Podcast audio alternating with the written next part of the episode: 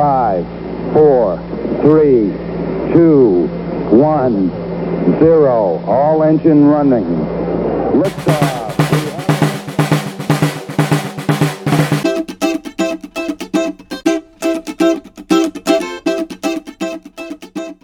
한국과 미국 스타트업 테크 기업에게 조강의 4센트 35번째 방송을 시작하겠습니다. 아, 저희가 조금 쉬었어요, 그죠? 예, 저 때문에 예, 좀 휴식기를 아니, 가졌죠. 조강님 때문은 아니지. 이제 저, 저도 그렇고 다 같이 좀 지쳐 있었는데 아, 핑계가 생긴 거죠. 예, 더 미천이 더 드러나기 전에 재충전을 네. 하고 와야겠다라는 생각이 강하게 들어서 네, 네. 근데 오늘 목소리가 굉장히 좋으신 것 같아요. 예, 아무래도 좀 휴식이 도움이 된 것 같습니다. 네. 자, 오늘은 어, 손님이 와 계시기 때문에 어, 이 그렇죠. 정도로 각사를 하고 네. 오늘은 특별히 외국인, 미국인을 모셨어요. 인터뷰로 그렇죠. 저희가 예, 어마어마한 도전을 지금 하고 있는데 어. 많은 여러분 여러분들께서 아마 아, 제가 볼 때는 그냥 그렇게 어렵지 않게 이해하실 수 있을 것 같아서 한번 저희도 어, 새로운 도전을 해보려고 하니까 아, 그렇죠. 들어주셨으면 좋겠고 아마 굉장히 재밌는 스토리가 가진 친구라서 어, 아, 그 저도 어. 인터뷰 이거 사전 질문지를 이제 쭉 보면서 이제 좀 뒷조사 뭐좀 했는데 네네 어 정말 재미있는 그 이야기가 오늘 많이 나올 것 같아요. 그래서 기대가 굉장히 큽니다. 네 그래서 여러분들도 그냥 편안하게 들어주시면 좋을 것 같고 혹시 막 그 모르는 단어가 나온다고 막 찾지 마시고 그냥 넘어가세요. 예, 예. 저희들 발음 이상하다고. 예, 그렇죠. 예, 저희들 발음 이상하다고 뭐 이렇게 너무 좀 타박하지 마시고 재밌게 들어주시면 네. 좋을 것 같습니다. 네, 오늘 어, 모실 손님은 블레인 베스라고 어, 오- 처음에는 스튜던트 브랜드라는 회사로 시작해서 스터디 모드로 어, 엑싯을 해서 지금은 뭐 인베스터로서 새로운 삶을 지금 생각하고 있다고 하더라고요. 그래서 네, 네, 아주 어, 그 과정이 너무 재밌고 대학생 때 창업을 해가지고 맞아요. 어, 저희가 아마 뭐 이런저런 미국 상황을 좀 들어볼 수 있지 않을까라는 생각이 들어서 저희가 특별히 모셨습니다. 자, 그러면 더 기다리기 전에 어, 네. 저희가 블레인을 모셔보죠. Hey, Blaine. Hey, how's it going? Now is the time to join us. Awesome. Okay. So, how are you today? I'm good, thanks. I'm good. How are So, you? Where are you right now? Yeah, we're good. I think a little bit nervous, but also excited too. Yeah, no, Are you I here today? I hear you. Same same here. Um, I'm in I'm in Los Angeles. Okay, Los Angeles. Good. Yep. Yeah, so same time Mhm. zone with me. Yeah. So, are you from the Los Angeles originally, or you're born somewhere else and moved to the Los Angeles later on? I'm originally from the Chicago area. I grew up in, in the suburbs there, um, but I moved to Los Angeles in 2003, or excuse me, Oh. 2005. So I've been here. I've been here a while now. Oh, Oh. okay. I moved to Yep. San Diego in 2005 too. Oh yeah, awesome. Yeah, yeah. Oh, same what a coincidence. yeah. Very cool. Okay. So, uh, hey, Blaine, uh, can you introduce yourself a little bit to our audience? Sure. So, yeah, my name's Blaine. Um, I founded a couple of companies, one of them called Student Brands, another one called Solve. Uh, one was bootstrapped for about 18 years, the other was um, backed by Y Combinator. I Mhm. actually sold both of those companies in 2017. Um, and in addition to that, um, I invest in startups, advise founders, and uh, and I'm involved in some nonprofits as well. So, you have a good connection with the Korea. Why don't you introduce a little bit uh, more about uh, your connection to Korea? Yeah, so I first uh, I actually went to North Korea first in 2012 um, as a Mhm. tourist just to see what things were like there. Um, well, before you visit, you know, uh, South Korea, you visited North Korea first. yes, yes, Oh, wow. yeah. okay. Um, the first time I went to South Korea was in 2013, and Oh. uh, was there just kind of uh, again as a tourist. um, but met met a couple startup founders there, and eventually ended up going back in 2015 for about a month when I, I did a sabbatical. I had hired a CEO at my company, and I wanted to get away for a month, uh, so I spent that month in Korea. Mm. Um, since then, uh, I've been back a number of times, and my wife also happens to be Korean American. So lots of Ah. lots of connections to Korea. Okay. I mean, I don't know how much our audience knows about your uh, the company and service. Uh, can you also introduce a little bit more about student brands and what kind of the product or service Sure, sure. So student brands now consists of about 15 websites and apps um, targeted towards students. So Mhm. I'll give a couple examples. Um, one of our websites is called studymode.com, and it's essentially a, a database of study materials for students. Those materials can be research papers, course notes, um, textbook answers, all sorts of stuff now. We have another product called Cram. It's an app Mhm. and a website. It it's a, it's flashcards, um, which I'm not sure if those are popular in Korea, but they're they're cards used for memorizing things. Yeah, Right. yeah. Okay. We use you know flashcards a lot too. Yeah. Okay, cool, cool.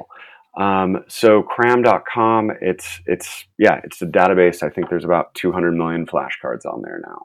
Wow. Two Um, hundred million. so- Wow. yeah, yeah. So is it pretty much cover the all topics, or do you have a specific topics? Yeah, the topics and- are yeah, the, the topics are user generated. So Okay. if, if you're studying for a certain class, um, and I Mhm. should say they're user generated on both of the websites I mentioned, studymode.com and cram.com. Right. So let's say you're studying even a language. Let's say you're a student in Korea studying English. You can go to cram.com and find flat. You can either create your own flashcards based on what you're learning, or you Mhm. can search and find flashcards that someone else has created um, that are focused on learning English. Mhm. So, yeah, you can use it either way. all right. Okay. So when did you found this company? I started the company in 1999 as a freshman in college um, from my dorm room uh, with a friend. Why did you do that? I mean, just you know. Yeah, so um, It was boring, right? yeah, you know, we we had just started college um, in let's say it was September 1999. I was looking for some sort of new business to launch, and I was actually familiar with a number of businesses in this space, sort of user generated content for students. Mhm. hmm and um, you know just decided to do some research see if i see if i could create something in the space. Um, and i stumbled upon actually i was familiar with a website called oppapers.com um, but when i went to that website to see if it was still there it wasn't. So i re-registered the domain name and launched the service. And um, yeah i mean i'm not sure. How deep do you want me to go right now No, no, no. Well, let's. it's, not- uh, it's a long story. Yeah. Yeah. Don't go too deep for now. So Okay. yeah, okay. Okay. Cool. so we're still in a kind of the ice breaking stage. So Right. Got it. we'll discuss in detail later. Okay. Yeah. Cool. Sure, sure. I knew that you know Ki Hong from Strong Ventures. So, you know, how did you, you know, to get to know him? So I met Ki Hong through an entrepreneur in Seoul, actually a guy named Taewoo Kim, who Kim. was managing the Startup Digest email list um, Oh, in okay. Seoul. It was like an email list that listed startup events around the city. I I'd don't know. reached That, that, is he also, you know, co-founder or you know CEO of um, what's that? Um, StudyPie in Korea now? Yes, yes, he is. Oh, okay. Same, same guy. Okay. Yeah, so I actually met him um, even either the first or second time I went to Korea. I just reached out to him, Hmm. um, Oh, I see. and we met up for coffee. And he knew, you know, that I told him that I was in LA, and he'd mentioned that he knew some great startup investors who happened to focus on Korean startups, and they were in LA. So he Mhm. he introduced me to. John and Ki Hong at Strong. Ventures. Yeah, I see. a small world. Okay. Yeah, it's a really small world. Also, you know, the Kwanguk and also Ki-hong, they are, you know, good friends each other. And uh, he also invited, you know, Ki-hong to our podcast, but you know, he didn't want to do it. So Oh, really? he us down. Yeah, he turned us down. So Really? but I'm- we'll try again later. yeah, definitely try again. I mean, yeah, I met will, I will get him later. please. I mean, I met Kwang Yu Kwang Wook through Ki Hong as well. So it's it's oh, yeah, I see. yeah, Right. very small world. I don't know when which year that was, like 2015 or so, right? Yeah, I think it was 2015. So uh, we met at uh, I think uh, class 101. Uh, they are participate the program called Unistrong, which is a summer program uh, Ah, to okay. send our students to the LA uh, for like LA. four weeks. Uh, Yeah, at the end yeah. of the program, we have like uh, pitching uh, day, and then I think uh, Blaine was invited as a guest or a judge. I don't think you're a judge, right? Uh, I was yeah, I wasn't a judge, um, but I did I I did show up to the event, mhm. um, and then I ended up meeting the Class 101 team in the Strong Ventures office. I think the next day. Right. So Mhm. at then I, I think uh, Ki Hong introduced you to me, and then Yeah. uh, looks like you are open to travel to all the way to the Korea. That's why I invited him to visit UNIST. I think a couple of months later, you are uh, come visit the UNIST as a guest speaker, and since then we had a like really good relationship. Yeah, yeah, definitely, definitely. Mm. Appreciate you you bringing me out there. Yeah. And since you are one of the first investor of the class 101, I, you know, appreciate you to become uh, investors. I know class 101 at that time was uh, the service is not really solid, uh, but uh, you somehow like them and then invest your you know, money, which is not easy decision to make. Yeah, I mean, my pleasure, and thank you because that investment has worked out very well. So thank you. okay. Yeah. so you must have been really you know, happy and proud, you know, when um, when you know, they you know, raised you know big uh, Series A funding a couple months ago, right? Yeah, yeah, very, very proud. Um, I know it was a, it was quite a journey for them, and they just Right. stuck with it. Um, so it was pretty, pretty awesome.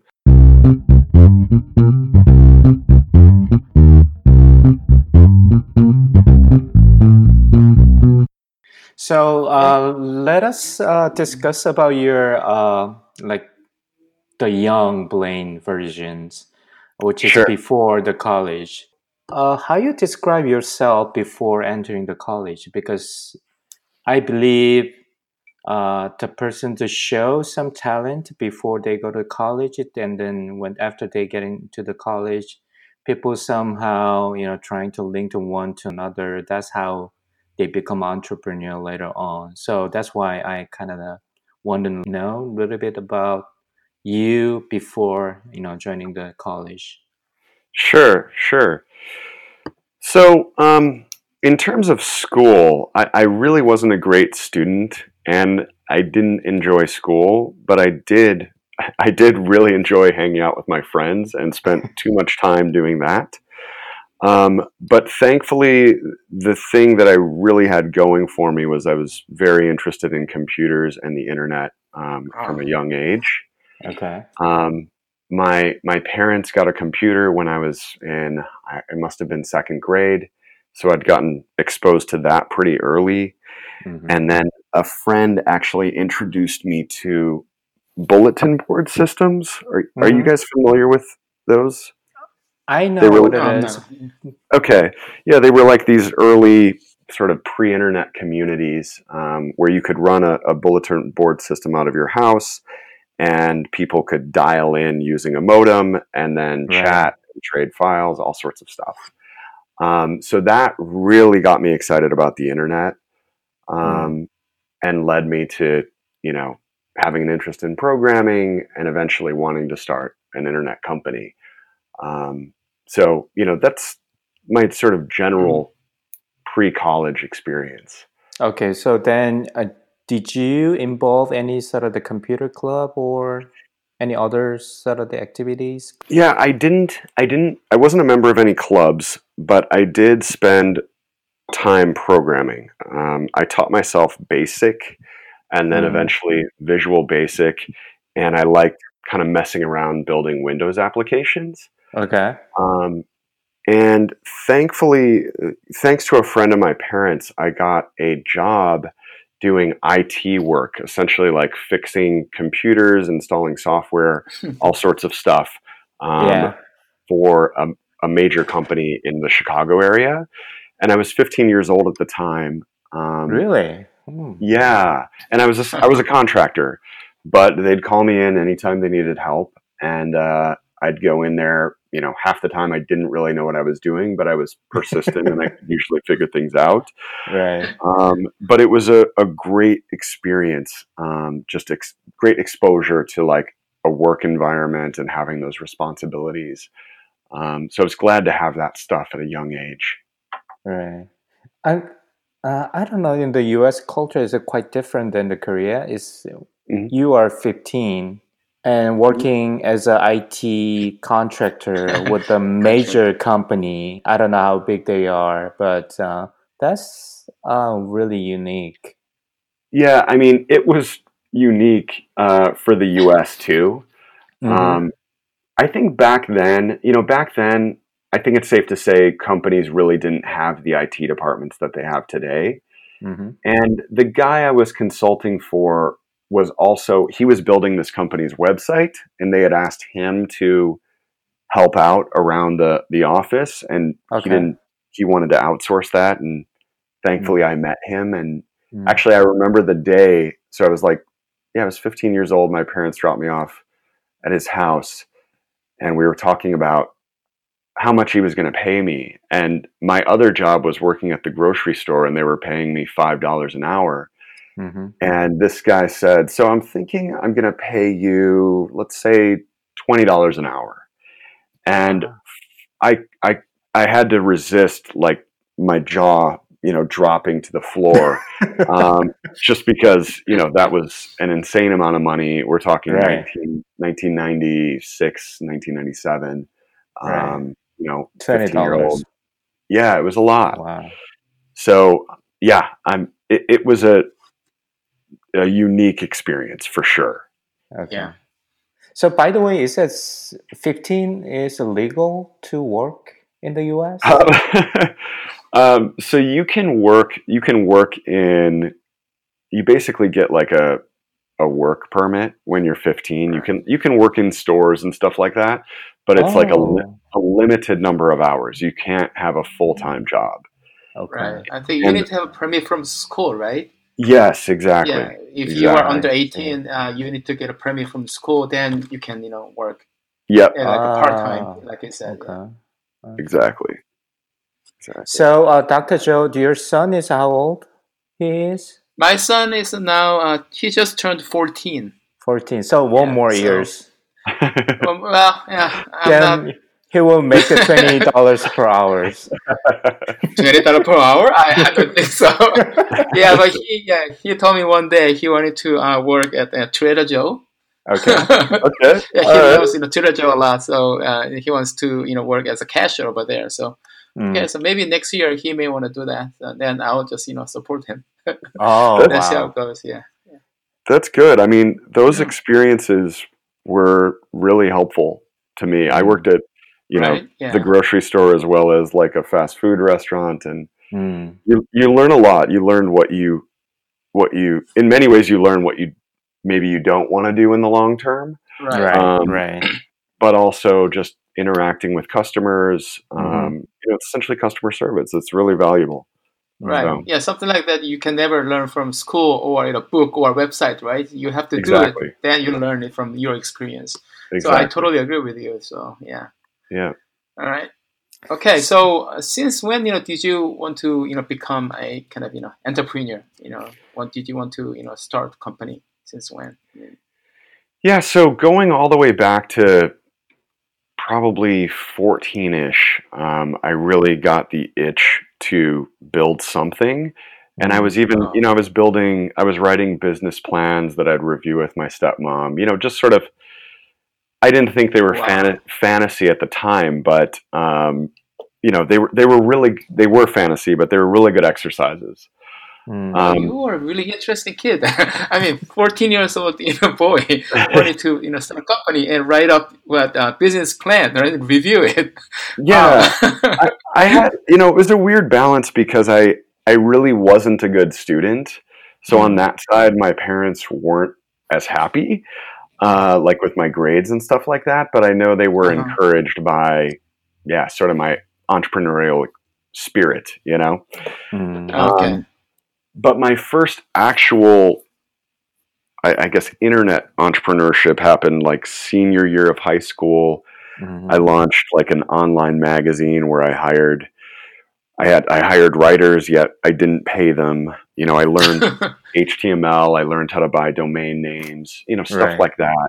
Right. Um, Yeah. and I also launched a service where I built like banner advertisements, like Mhm. graphic, you know, graphics for other people. Um, and for that business, I got a merchant account, which back then was much harder to get. Today, you know, you can sign up for Stripe or something like that and get a merchant account very easily. Mm. But I got one right around my 18th birthday. Um, and that kind of stuff i think you know this was like really small business and not making much money but interacting with you know the writers i hired or interacting with my customers from this this banner business that i created learning basic html seo like all that kind of stuff just provided like a really good foundation for when i was you know going to that create that next company Mm. so I see. yeah So I th- I think at that time there's not much material to learn. So how did you teach yourself? back then i was i remember i got an html book in high school Mm. i i let's see there was an okay amount of material online in Okay. terms of like how to how to program how to code Okay. um you know services were popping up that made it easier to like host a domain name and and stuff like that like Mm. it was really I, I'd, I'd gotten used to experimenting you know just just messing around with the computer messing around with the internet and seeing what happened um, Okay. so yeah it really was just a lot of time sitting at the computer Oh, so you loved, you know, computer a lot, right? It sounds like you fell in love with a computer and programming, and also business. So I think uh, it's a natural decision that you choose your, uh, you chose, you know, your major in computer science, right?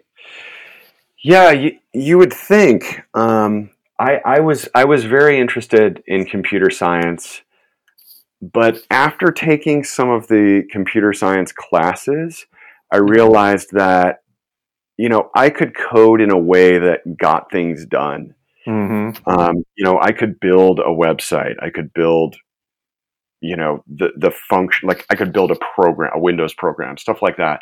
But the code behind the scenes wasn't Mhm. clean. And it wasn't it definitely wasn't presented in the way that was required in comp sci. Right. Uh, so you know that plus not really being that great at calculus kind of pushed me away from comp sci. But you know i coded i coded throughout college it was just Mhm. on my own stuff and not in the cleanest way Yeah, I understand. I did the same thing. yeah what did you do? so I, I ended up i ended up majoring in marketing and by the time i switched to marketing i just i knew that i i wanted to finish school get my diploma and just kind of move on you know Mhm. go out in the world and work so mission accomplished in that sense I know this is a little bit uh, off the topic question, but I trying to understand your like a background and your environment. Is do you have any like entrepreneur uh, around you, like your families? yeah. Do you carry like an entrepreneur DNA in your gene? yeah, you know, I don't really have entrepreneurs in my family. Okay. Um, oh, It's funny. My my parents though are they were divorced and they remarried, and so I had a stepfather starting at the age of say six years old, and a Mhm. stepmother at the age of say eleven years old, hmm and both of them were more sort of business minded, I'd Okay. say, than than my biological parents, my mom and dad. hmm Mhm. Um, my stepdad worked in corporate. He worked uh in the end, he was working at uh, SC Johnson. You know, it's a big company in the states. hmm Um, and my stepmom worked at an advertising agency. Okay. And through both of them, I'd say with my stepmom in particular, my brother and I ended up interning at her advertising agency Oh, all the way back. I think 14 years old was when we started. oh, I see. and being in that environment at that young of an age just kind of seeing how an office works seeing how people hustle you know understanding the dynamics between different people Mm. um, and typically when we were interning we were going in. We'd go in during the week but i remember there were day, there were weekends where there were like big projects that they needed to finish um, and we were brought in to help you know. We were uh-huh. we were oftentimes just like collating documents you know putting together brochures all sorts of stuff. Um, but kind of seeing that hustle was really helpful in my entrepreneurial journey. Right. That means before even you are, you know, like a 20, you experience, I don't know how many companies, uh, how many uh, different projects you already, um, you know, have experienced. Uh, you are kind of be ready even before you coming to the college. yeah exactly um, those all those experiences were were really helpful and i know Mhm. they were they were unique and they they did provide a really good foundation for when we were Mm, starting student brand what became student brands okay. yeah I, I think I need to sit down with my son after you know this uh, recording. I know. Yeah, I need. I think I need to you know expose him to you know many you know real life you know examples. You know. yeah yeah no i, I believe it right. Yeah, not chained in a you know in a chair and desk and reading books and just you know solving problems. Yeah, real life example. Yeah, I think that's more important. Yeah. yeah You yeah Just, you just said that. Yeah. So, Totally. by the way, someone's uh, children, uh, he had a son and daughters. They both Right. uh, uh, goes to the project-based learning school. Yeah, yeah, charter Oh, really? school. Yeah, yeah, that has a project-based learning curriculum. Mm. So What- yes, they are exposed to many, you know, project real-time project, but you know, the best way is actually working in a, you know, the company, right? The big Yeah. company or a startup company, and really, you know, see the hassle, everyday struggles they have, you know, they are dealing with. I think that must be really, really good experience, and then they can really grow to uh, just, you know, different person. I think. Yeah, but I, I like the idea of of the this project based learning environment too. So Mhm. Yeah. how how does that work exactly?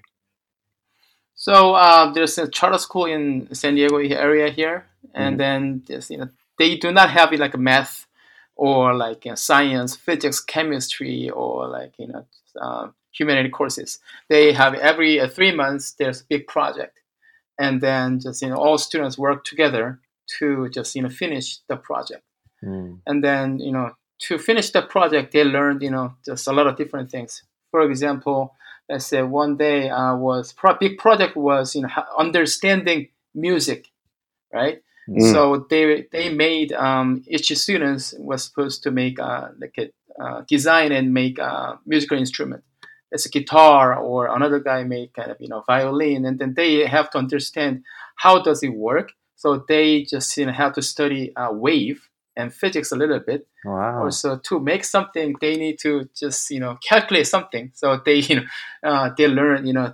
multiplication division or like how to measure subtract and then also then based on that design they actually cut you know wood also make something in 3D print with 3D printer or Mm. laser cutter. So they also learn, you know, other mechanics and how to think, put things together. And then if the fa- the, the last day they just you know play the instrument they made together as orchestra. So they learn how to play music, how to read you know musical notes, something like that. So three months and they learn you know under the one big project they learn a lot of different stuff, and I think you know they really enjoy learning and. Um, I think this is a, a pretty good way to learn. You know, you don't get you don't have to study you know one subject for a long time Yeah. and people sometimes don't know why do I need to learn this one? Why do I need to study, let's say, differential equations, for example? Yeah. But yeah, if you know there's a project was given to you, and then you understand, oh, because you know to solve this problem, to achieve this goal, I need to learn this, uh, let's say, mathematics, you know, calculus. Then they got more motivated, and they understand why they need to do it. And I think the outcome is a lot better than just you know uh, before. Yeah. That's awesome. Yeah, that's Yeah. just my personal observation for the last three years. But Yeah. No, that's really cool. Between the Yeah, sort of real life experience there and yeah, real work- life experience. you know, working with the working with the other students, like that's that's awesome. I mean, Mhm. that's right. it's it sounds like it, it's mimicking the real world in so many ways. You know, Right. Yeah. Right. very cool.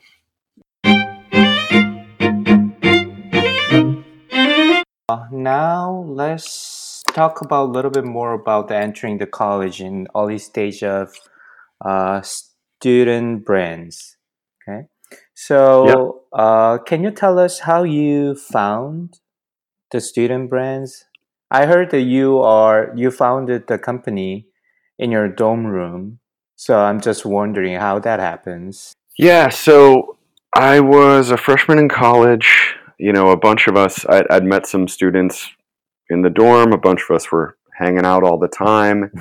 um, you know, classes were were hard, but I wasn't. I probably wasn't spending enough time on on classes, and I was really interested in starting something new. I still had those businesses that I mentioned, or at least I still had the the banner design business that I mentioned, but it really Okay. wasn't making much money. okay. Um, and uh, yeah, I was looking to start something new. And in high school, I remembered these websites where students could share like essays online or class notes, stuff Mhm. like that. Mm, Um, so I decided to, I was like, I, I can build something like that.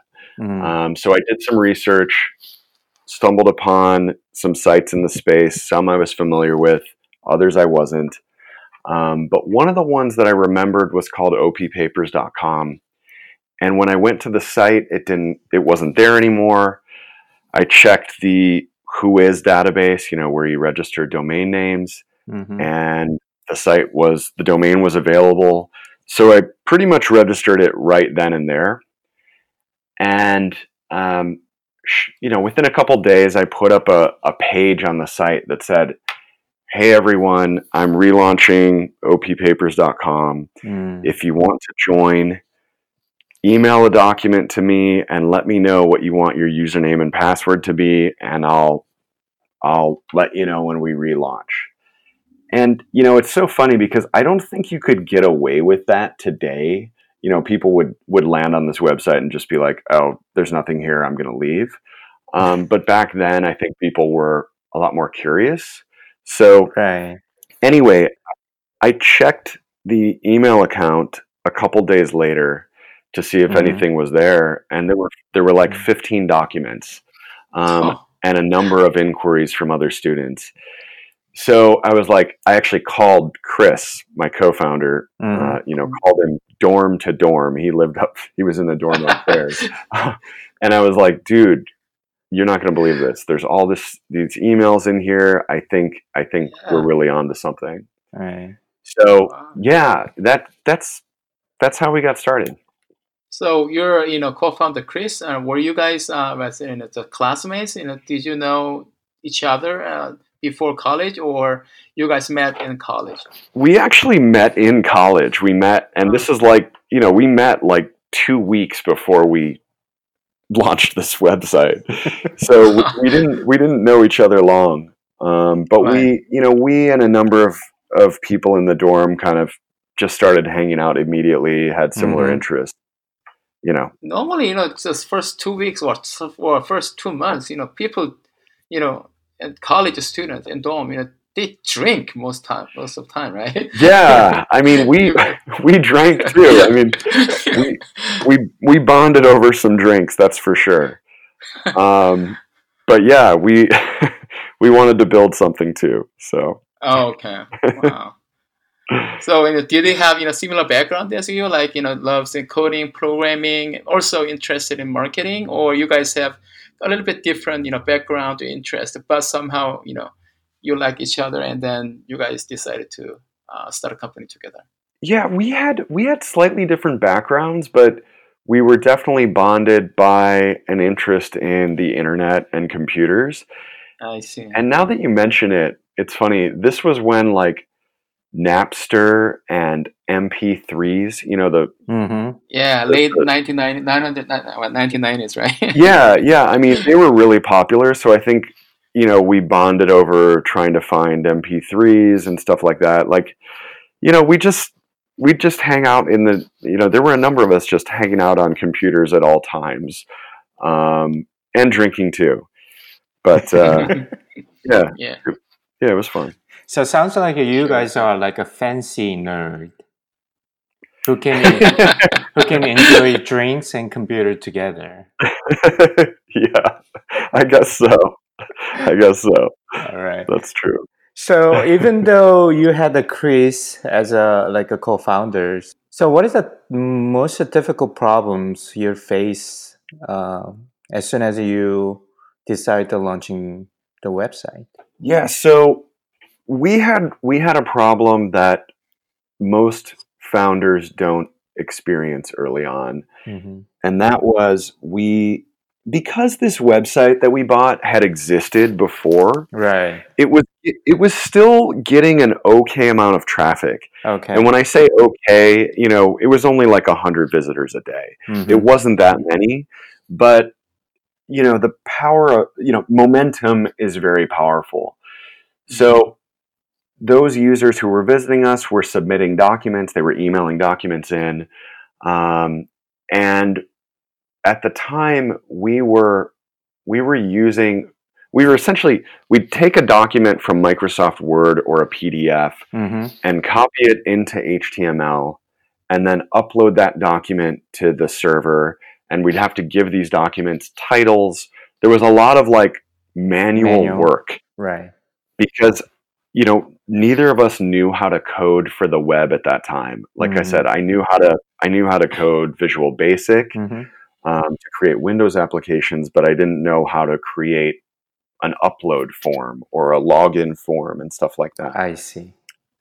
so I I originally, you know, I called a family friend to see if he would invest some money in the business, um, because I wanted to like hire a hire a programmer. hmm Um, there weren't as many students back then who were coding. I think today it's kind of easier to find a technical co-founder. You know, kids are exposed to coding at a much earlier age now. Mhm.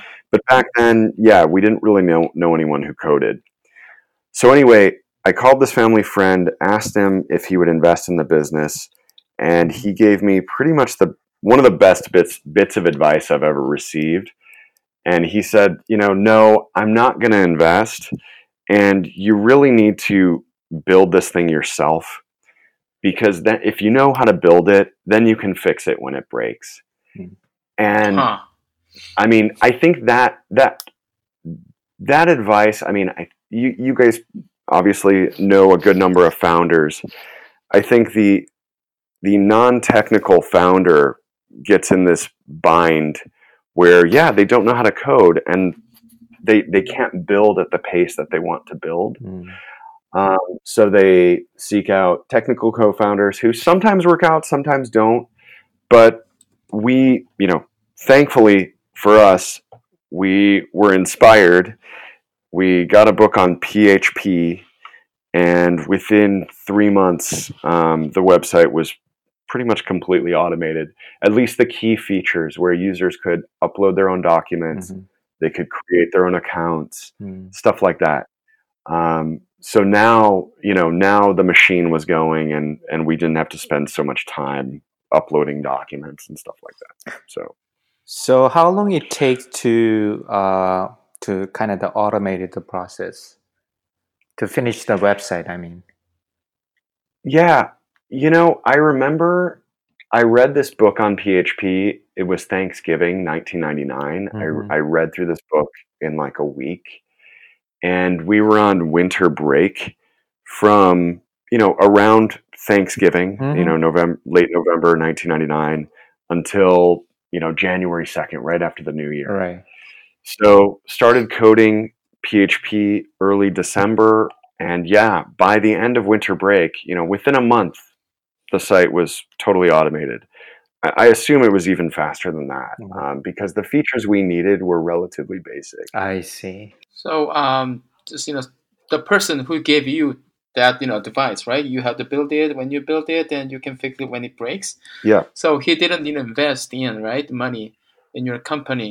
right. Uh, uh, but how did you get started? You must have had some you know seed money, right? right? To you know uh, to start your company, your business, right? So yeah, actually, that summer before college, this is kind of funny, but I I worked construction. um, okay. yeah, Wow. yeah.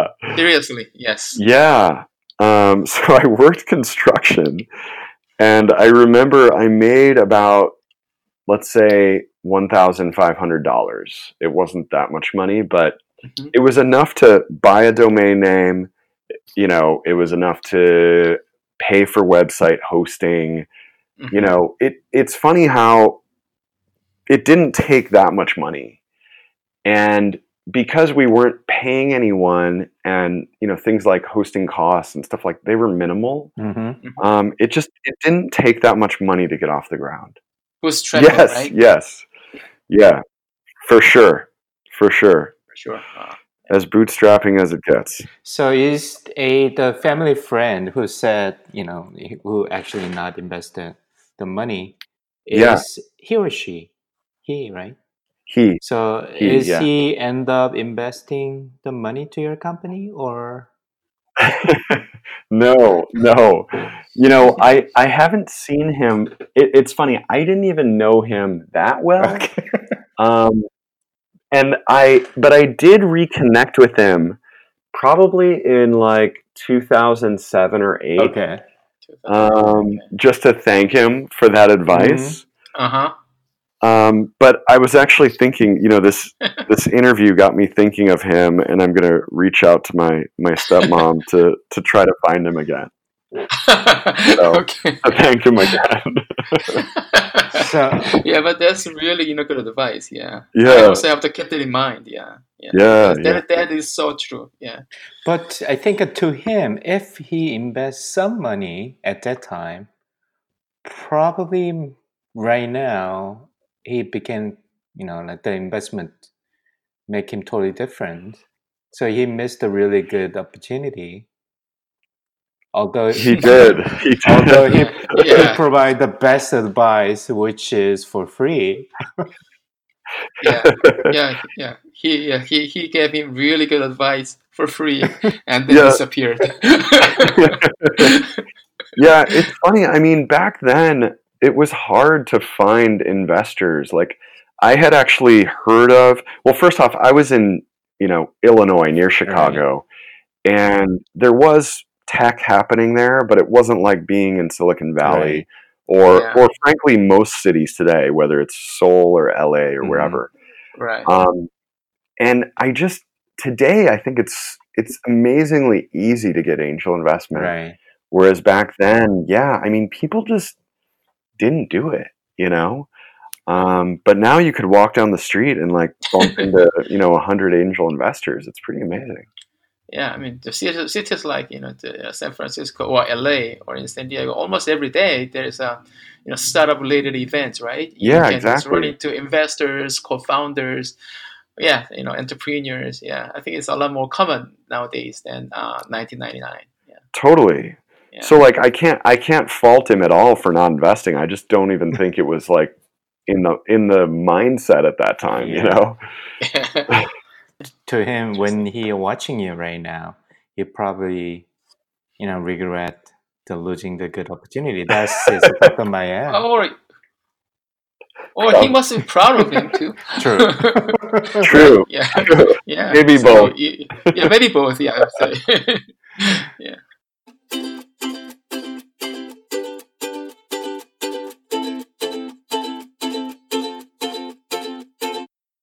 All right. I mean, in the many cases, especially the college entrepreneur, I think the one of the problem, especially I think in Korea, is the validation is the one of the problem. Even though student had a really good idea, it's just the idea. So it's more like a hypothesis, right? So in your cases, uh, since you already have the 15 documents, like a couple of days after, which means sort of the validate already, right? So do you had a Yes. chance to get any sort of the feedback from the students who use your service? So let's see. Today I would approach things a lot more differently, or excuse me, a lot a lot differently. Um, but back then, the one thing I did that led to an okay amount of feedback was that every time a submitted, uh, excuse me, a student submitted a document, I would send this personalized automated email saying, you know, hi, John, thank you so much for submitting your document, blah, blah, blah. Um, let me know if you need anything. Thanks, Blaine. And that would lead to a number of conversations with students. And, you know, it was particularly funny being, you know, I was like 18 years old and they were like 18 years Mhm. old. Um, so it was, you know, I guess I was the user, but also talking with customers who were, you know, my age. Um, but you know, today I would do things a lot differently. Um, frankly, as a company, we didn't we didn't really get enough user feedback for years. Um, whereas at my second company, getting feedback was was built in from the beginning. Okay.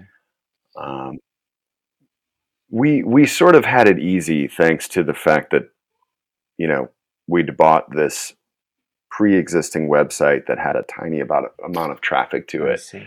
um, and the students validated it for us by submitting content. I know it's kind of a simple gesture to, you know, sending him automated email when the users uh, uploaded their document. Uh, I mean, right now it looks um, like easy job and looks obvious, but at that time, since nobody knows how to deal with the customers, especially you know, like 18 years old college kids, so probably those Mhm. ex- I mean, how you get those ideas from your prior experience to working with the company and like, uh, or some other part-time jobs.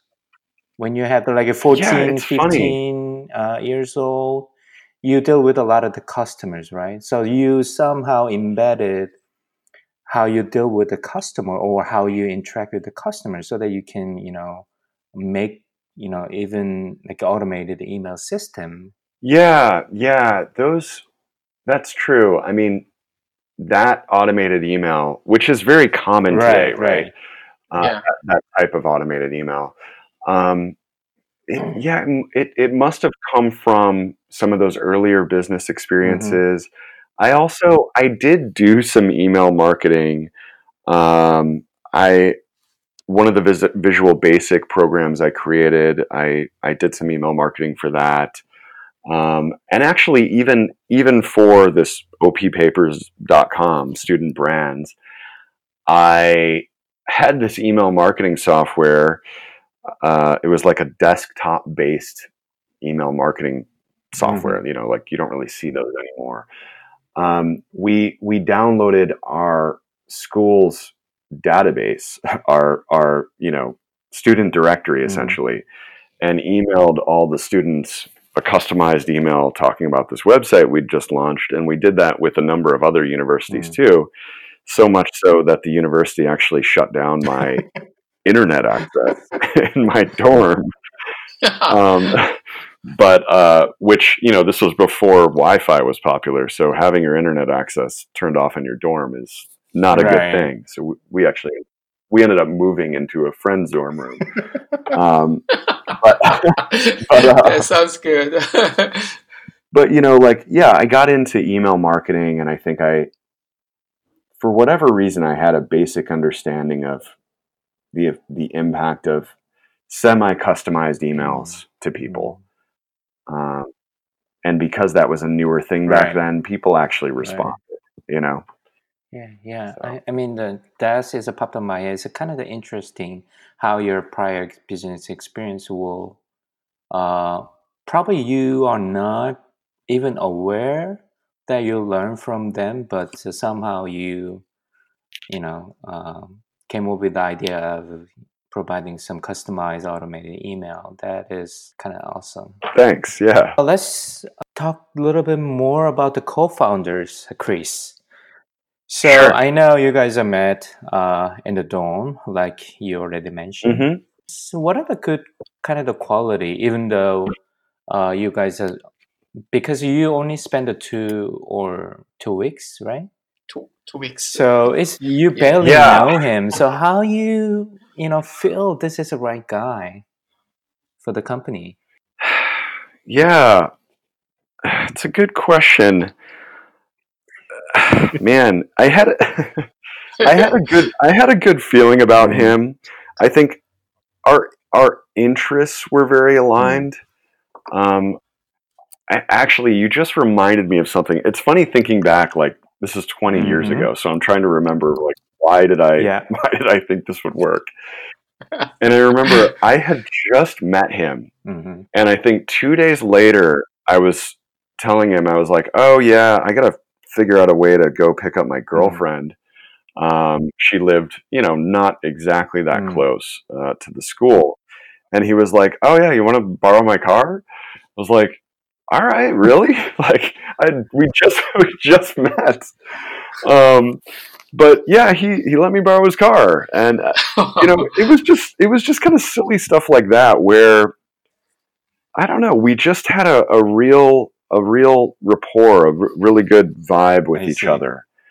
Um, and of course, you know, this is before I. This is it, it's funny being at that time where I didn't know any better anyway.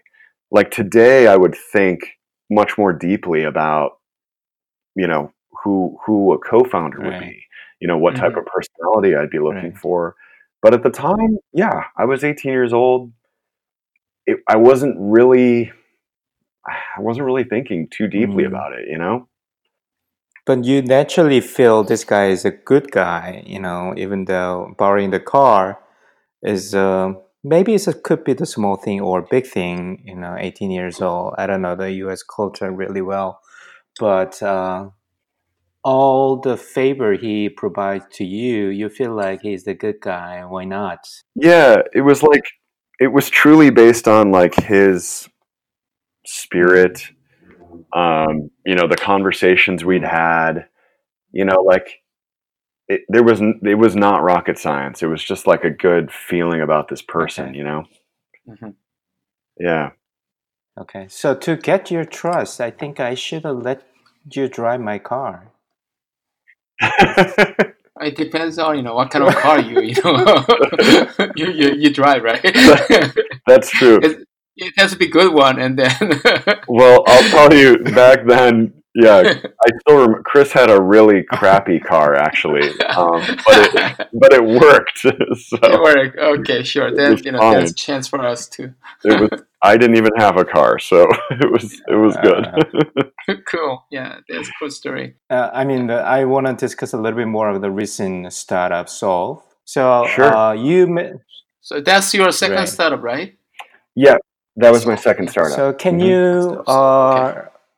Uh, tell us more about you know uh, how you met your co-founders and why you pick him as a co-founder? Yeah, so I met Sean, um, my co-founder, through Eugene Mhm. No, who I actually met Eugene when we spoke together at Unist in I think it was twenty. Yeah, it had to have been twenty fifteen. Wow. And in Eugene's talk, he mentioned a founder of a company at Berkeley that he really admired and thought was doing a great job. And I liked the company the founder was building, and I asked Eugene for an intro to, to Mhm. Sean. So he ended up introducing us, and I invested in Sean's company, which was like a, a dating app um, for South Asians.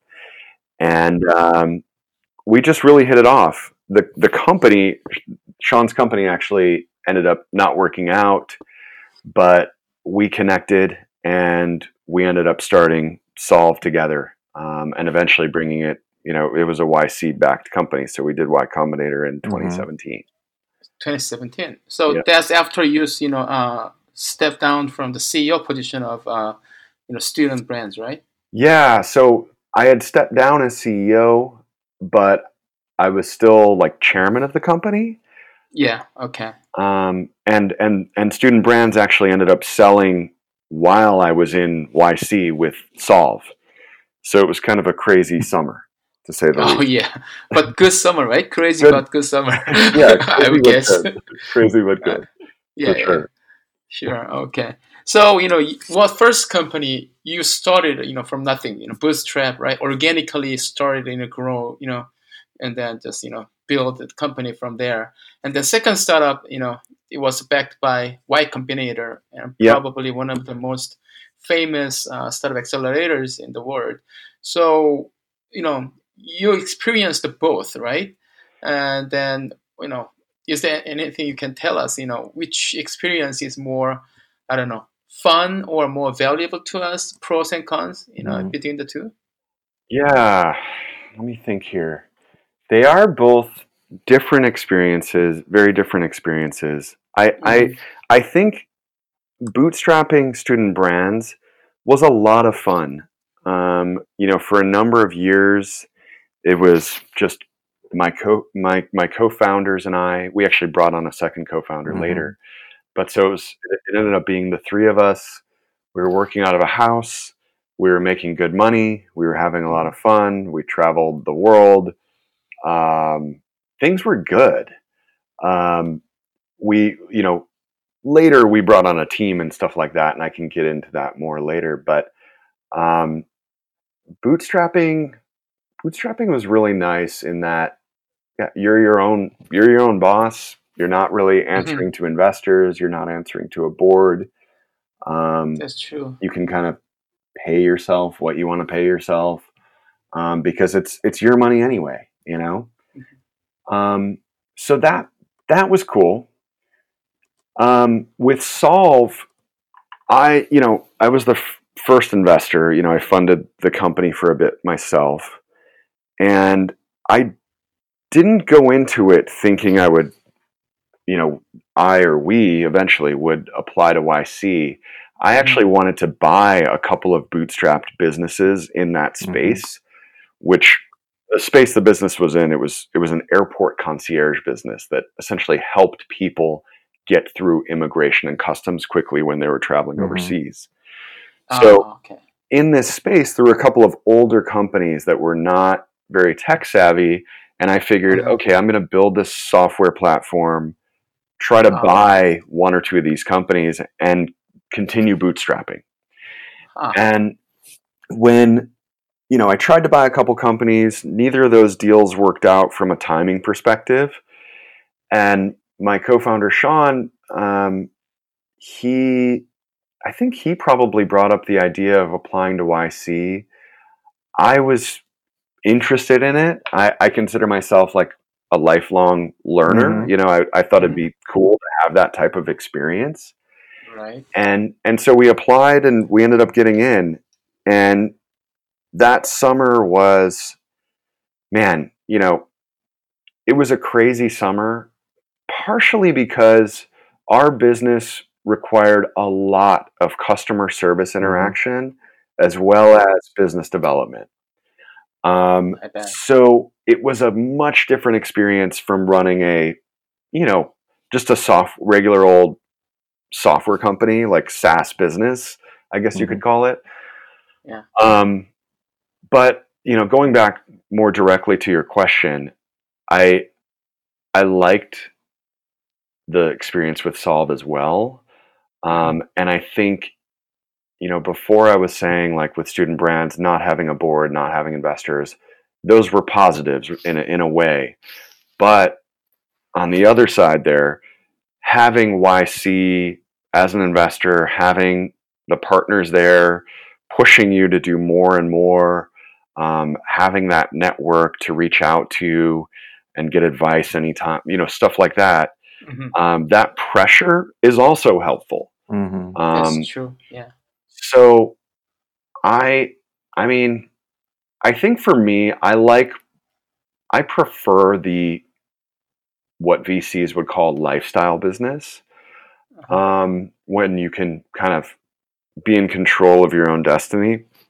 Um, but at the same time, if I started a business that needed needed venture capital, like you know, uh, you know, we're we're- if we're experiencing explosive growth.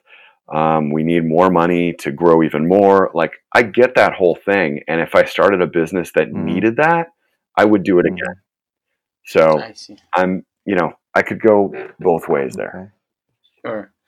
Yeah. Thank you. You know. Sure. Yeah.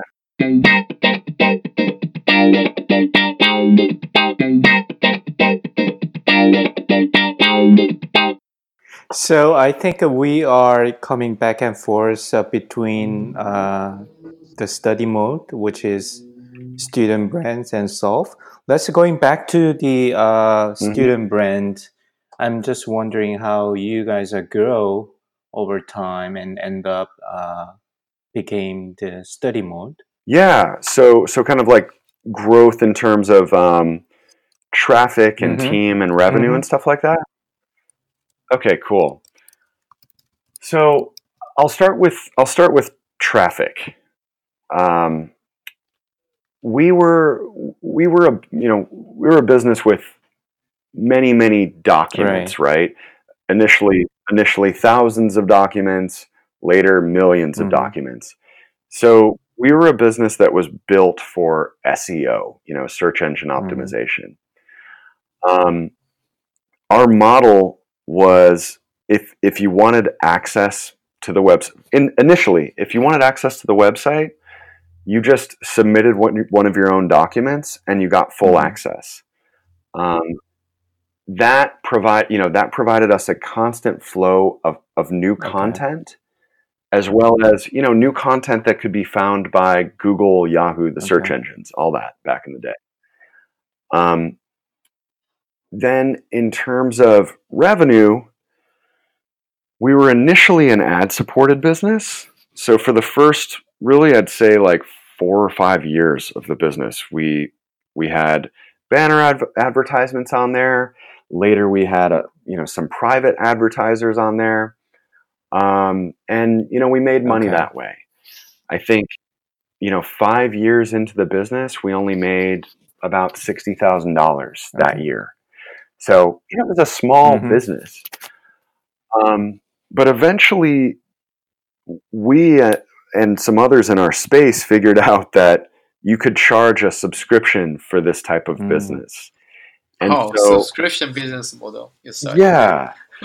So we we switched to a subscription in 2005 and mm-hmm. really started seeing like pretty rapid growth Okay. from there. You know, going from like making 60,000 in 04 to say a couple hundred thousand the next year, Wow. you know, 500 the next year up to finally I remember in 2007 we hit a million dollars in revenue. And and for us we had pretty much no expenses. We got all of our content for Mhm. free from students. We got all of our traffic for free from Google at that point. Um, we weren't doing any paid ads or anything Mm. like that. So it was kind of a dream business in terms of traffic and profit. Um, so that growth persisted, you know, throughout the years. Um, team wise, you know, Chris and I were pretty much the only two people involved with the business from 1999 to say 2008. Um, okay. We brought on a third co founder in 08 to help us internationalize the business. So that year we launched Spanish version of the of the business, French, Russian. Eventually, we launched Brazilian, Portuguese, a number of Mhm. different languages. Not in Korean. We later we tried we tried to do we tried to launch a Korean business and um, decided that it was going to be too tough of a Right. market for us. Mhm. Mainly because you know we weren't as well for a variety of reasons, but Naver being a lot different than Google, and you know we were experts in Google, and Google kind of gave us the free traffic that we Mm. wanted. You know, it just it worked. Yeah. It worked for our business model. Right. Makes sense. Um, but you know, expanding on team in 2009ish, we tried to we we decided to try to sell the business. I had actually just been talking to a friend casually, um, and he asked what we wanted to do with the business in the long term. I told him maybe we want to sell. And he introduced me to his, I think it was his father in law, who was an investment banker, who, of course, wanted to sell the business. And we thought, what the heck, we'll, we'll try it and see Mhm. what happens. Um, we ran a process to try to sell it. And ma- the main thing we got out of that process was that a lot of the buyers asked us tough questions. and and really really what we learned was you know most buyers don't buy businesses that are run by three guys working out of a house. So we decided that we needed to hire a team and get an office and that kind of stuff if we ever wanted to Mm. exit. Um, so speeding up here basically in, in 2011 we we got an office we hired our first employee. Um, we'd never done anything like that before, so it was you know it was it was different for us. Um, but by 2015, we were about 30 people in LA, um, and at that point, I actually brought on a a COO Mhm. who was doing a fantastic job, and I eventually handed over the CE Mhm. role, excuse me, CEO Mhm. role to him then. Um, and then he ended up running the company, you know, through our exit. I mean. That's eh, that's what a what a great That's story. interesting. so most of the companies are uh, recruiting team to grow their company, but you guys are trying to sell your company. You know, for selling your company, you recruit a team to be look like you know like traditional, uh, yeah, Real real. I mean, yeah, thank you, real business. the fast growing business. Yeah. Yeah, yeah, it's true. It's true. It was totally backward. Um, but of course, we, you know, we benefited a lot from Yeah. we, we brought on we brought on a Mhm. great team who did Mhm. great work. We got more done. We got things done more quickly. Um, Mhm. so we got a lot of benefits from that. But yeah, the initial spark was from yeah, we want to we want to be or at least look like a real company. You know, And then throughout all the you know this period, you have never you know just received you know uh, investment from venture capitalists or um, just you know the angel investors, right? exactly. Wow. You, yeah, you we, grew just you know organically. Exactly. Yeah, we never never took any money and really, you know, by the time excuse me, by the time we started hiring the team, we had enough cash flow that yeah, we were taking risks, but at that point these risks, you know, we were comfortable enough that we could really experiment. Um Okay. so yeah, it was good. So I have the two more questions uh, before we go into the next stage, and then we'll have the little uh, break. So Break, one other question is, when you're looking back, what uh, were the most influential things Sure. which help you to create your company? Create your company. So I'll I'll mention a couple of practical Mhm. courses Um, they're almost too practical to even mention. But um, in my kind of personal journey, business writing and a class called Marketing to the Pacific Rim were important to me. Um, the business writing stuff was really drilled into me in that, you know, if you want to be respected and the only way that you're communicating with someone is through writing, like Mhm. through email, if you write like an idiot, you will be perceived Right. as an idiot. right. So I really put a focus on that um, early on. Um, and then the marketing to the Pacific Rim class ended up being important to me personally as I started, you know, investing more in Asia and spending more time there. Um, I would say, you know, there are probably a variety of other classes that were Mhm. helpful to me. Just, you know, just business fundamentals, marketing fundamentals, um, all sorts of stuff was helpful. It's just kind of like the whole degree put together. Yeah. Um, right now, it's hard for me to pinpoint uh, specific courses, but I know it was helpful to me. Um, if I think back about, you know, I guess I've I've never been afraid to to ask someone for their Mm. advice. Um, so there've been a variety of, you know, mentors, CEOs, and you know whether it's like my parents, um, you know, random business people that I met through Mhm. the years, um, all sorts of people were helpful. But I'll I'll I'll pinpoint one thing. Um, you know, when we started when we started expanding, when we got the office and started hiring the team in 2011, the other thing I did was get a little more active in the Okay. community. And I thankfully was invited to an event um, with some entrepreneurs. It was it was an event where this guy took about 50 people um, on adventures, you know, in the Caribbean or where else did we go? Um, uh, Central America, you know, a number of different places. And these were all like founders or investors who I would say were like, you know, earlier in their careers, but had some level of Mm. success. And that network that I met, this group isn't together anymore, but it's called, it was called 50 Mhm. Kings. Um, that network ended up just being extremely helpful to me as we were building, especially because many of the um, people in this group, you know, they'd started companies, they'd hired people, or they'd invested in companies, you know, they'd marketed all sorts of stuff. Um, so I guess you know that that time period that really gave me a new appreciation for being a part of the community.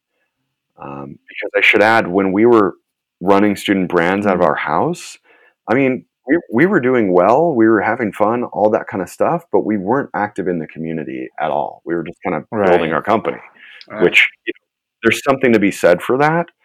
But um, you know, being a part of a group, especially a group where you're not in your standard networking environment, where you're like, we went, this group went sailing. We, what else did we do?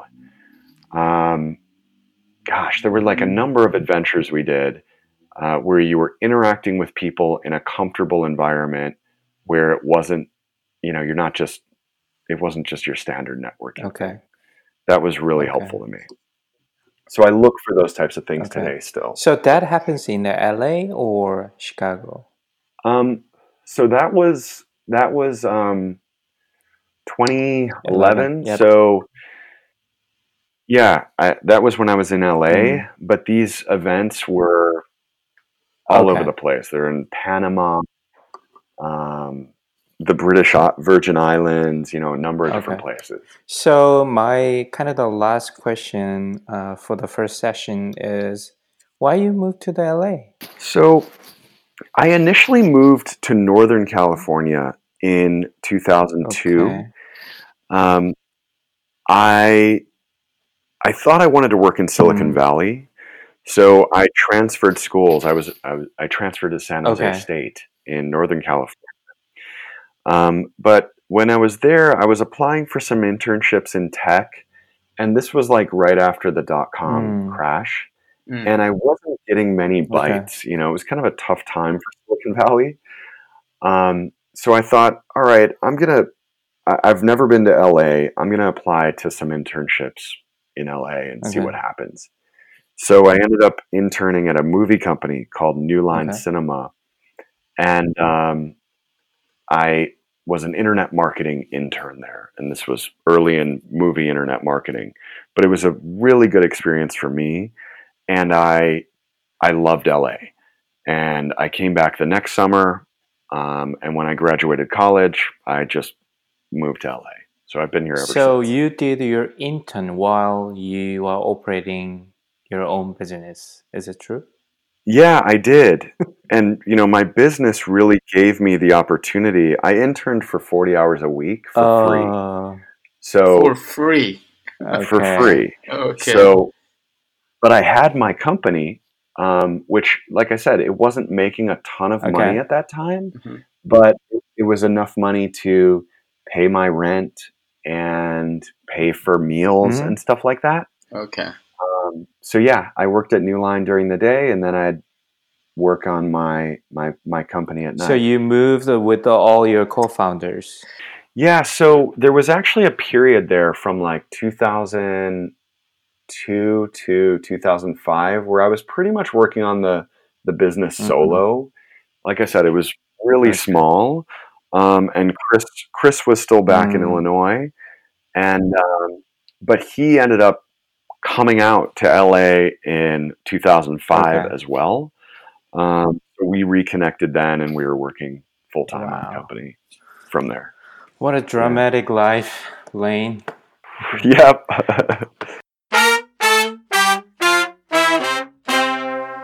It's one small step for man, one giant leap for mankind.